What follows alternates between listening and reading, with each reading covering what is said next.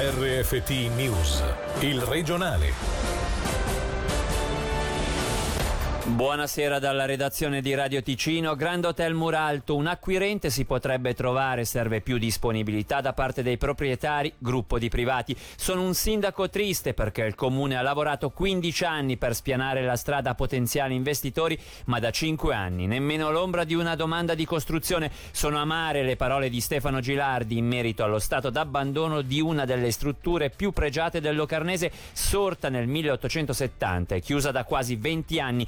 Abbiamo sentito il sindaco Muraltese in merito al Grand Hotel che proprio durante i giorni del Festival del Film in passato ha vissuto i suoi momenti migliori il piano particolareggiato è pronto, l'investitore che vorrebbe insediarsi acquistando il Grand Hotel ha tutti gli strumenti a sua disposizione per poter agire. Ma dobbiamo ben ricordarci che il Grand Hotel è totalmente in mano ai privati. Sono succeduti diversi potenziali acquirenti, dal sindaco molto triste su questo oggetto, particolarmente triste in quanto la compagine municipale ha lavorato moltissimo negli ultimi 15 anni per mettere a disposizione questo piano particolareggiato. Sono convintissimo che se ci fosse un'ottima disponibilità da parte dei proprietari si potrebbe trovare un acquirente che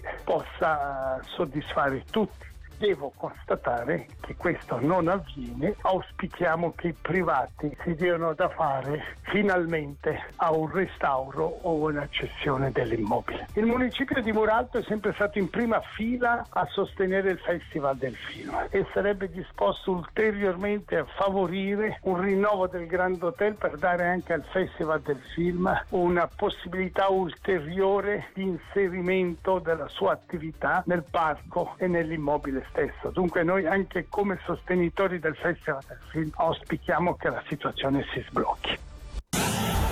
Ceto medio sotto pressione, accesso limitato per i giovani al mondo del lavoro, disoccupazione e raddoppio dei beneficiari dell'aiuto sociale. Secondo l'UDC sono tutti effetti da ricondurre alla libera circolazione soprattutto in Ticino. Il primo partito svizzero oggi ha presentato i motivi per votare sì il prossimo 27 settembre. A livello federale infatti saremo chiamati alle urne sull'iniziativa per la limitazione e per un'immigrazione moderata. I, democ- i democentristi hanno l'obiettivo di gestire l'immigrazione secondo le necessità del paese, dicono, prima che la Svizzera crolli sotto la pressione dell'Unione Europea. Sull'iniziativa sentiamo il presidente UDC Ticino, Piero Marchesi.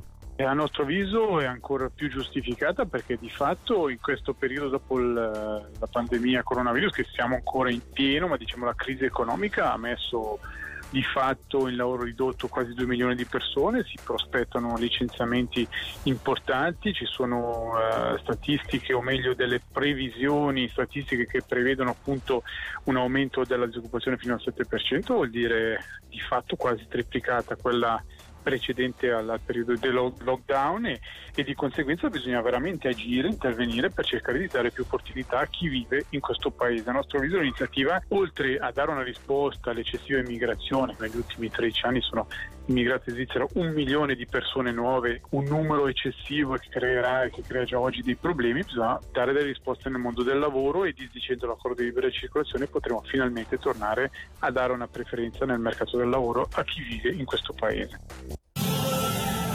Domani arriverà la presa di posizione del Consiglio federale su come proseguire dal primo settembre con le grandi manifestazioni. Ricordiamo che sino a fine agosto il limite di partecipazione è fissato a mille persone. Tra i settori maggiormente coinvolti dalla decisione di Berna, lo sport e la cultura. Da una parte ci sono i direttori sanitari cantonali che vogliono il mantenimento dello status quo, dall'altra gli attori dei vari settori dell'intrattenimento che spingono per incrementare il numero di presenze. Sentiamo qual è la situazione dal Presidente del Consiglio di Stato, Norman Gobbi. Sappiamo che ci sono grandi eventi, i campionati degli sport principali in Svizzera, da calcio al disco su ghiaccio, ma anche i grandi eventi di carattere culturale. Da parte dei direttori cantonali della sanità viene perorata la linea di mantenere quanto sin qui in vigore, dall'altra parte ci sono richieste di aumentare, ma evidentemente accompagnato da più chiari e puntuali piani di protezione, se penso in particolar modo allo sport, ma anche agli eventi culturali che comunque con una limitazione così forte avrebbero dei grossi problemi di carattere finanziario, ma anche poi di sostenibilità a corto, medio e lungo termine. I limiti verranno decisi dalla Confederazione e soprattutto in ambito di campionati è evidente che dovranno essere uguali su tutto il territorio nazionale. In questo senso dobbiamo attendere un po' quanto deciderà il Consiglio federale e soprattutto come vorrà soppesare nell'ambito degli interessi l'aspetto di protezione della salute rispettivamente di un riconoscimento di un ruolo sportivo proprio perché comunque lo sport d'elite permette anche lo sport di massa di avere una visibilità che permette poi di far crescere, penso in particolar modo anche i settori giovani. Ora le brevi con Angelo Chiello. 2000 mascherine gratuite saranno distribuite il 14 e il 15 agosto a Muralto. Le FART, annunciando l'azione di sensibilizzazione, constatano un loro uso sempre più regolare sui mezzi pubblici, anche se i contravventori non mancano. A fine luglio in Ticino i contratti di tirocinio firmati erano il 10% in meno rispetto allo stesso periodo del 2019. Lo ha comunicato la Segreteria di Stato per la formazione, la ricerca e l'innovazione. Un calo in parte già compensato dovuto al fatto che la fase di ricerca di un apprendistato è coincisa con il lockdown. Acqua contaminata a Cabbio e Muggio, l'acqua non è potabile fino a nuovo avviso per problemi all'acquedotto. Non si potrà bere né utilizzare per cucinare, per lavare e nemmeno per lavarsi i denti.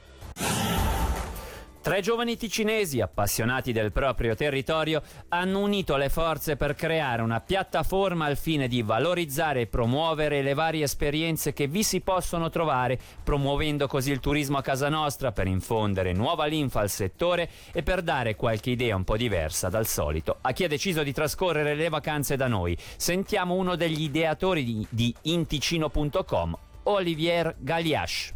L'idea è nata durante il lockdown dove comunque sapendo che le, persone residenti in Ticino non sarebbero state agevolate a intraprendere viaggi all'estero abbiamo pensato di intrattenere i residenti con delle esperienze locali che vadano a valorizzare il territorio e anche le discipline sportive che si possono fare in Ticino e allo stesso modo anche valorizzare e dare risalto e visibilità ai piccoli produttori. Mi viene in mente per esempio l'esperienza che offriamo con l'apicoltore che fa avvicinare sia grandi e piccini alle sue api con una degustazione finale del suo miele. Abbiamo colto l'occasione della notte di San Lorenzo per creare una sessione di yoga super esclusiva alle cave di Arzo. Con i nostri amici di Mendrisiotto Terroir abbiamo anche organizzato delle degustazioni di vini al buio, cercando di trovare delle chicche un po' originali. Abbiamo per la maggior parte ticinesi, i primi turisti sono arrivati alla degustazione di 18 gelati artigianali sabato scorso a Tesserete dopo un mese di attività. L'idea è di sviluppare sempre più esperienze con i nostri partner e di andarle a condividere a tutti i residenti del Ticino e cerchiamo di coprire veramente ogni angolo del nostro cantone Cantone, siamo arrivati addirittura su a Vergelletto in Valonsernone dove col mugnaio Ilario vogliamo far proprio vivere l'esperienza del mugnaio e far vedere tutte le procedure della produzione della farina buona.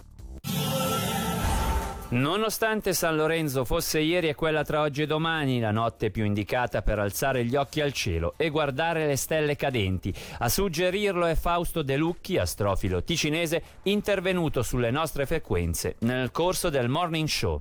Il 10 è San Lorenzo, però le stelle cadenti sono normalmente, c'è una fascia diciamo di uno o due giorni dove c'è il massimo, il picco di, di caduta delle, di queste stelle cadenti, di questi meteoriti, che è il, la notte dall'11 al 12, 12-13, varia da anno a anno. No?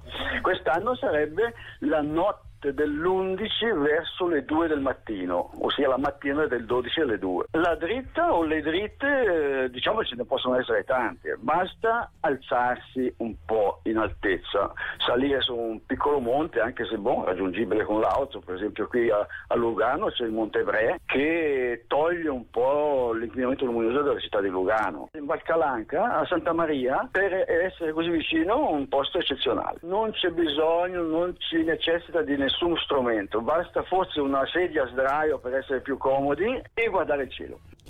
Con il regionale tutto, tra poco spazio alla radiogrammi dalla redazione da Davide Maggiori. L'augurio di una buona serata. il regionale di RFT, il podcast su www.radioticino.com.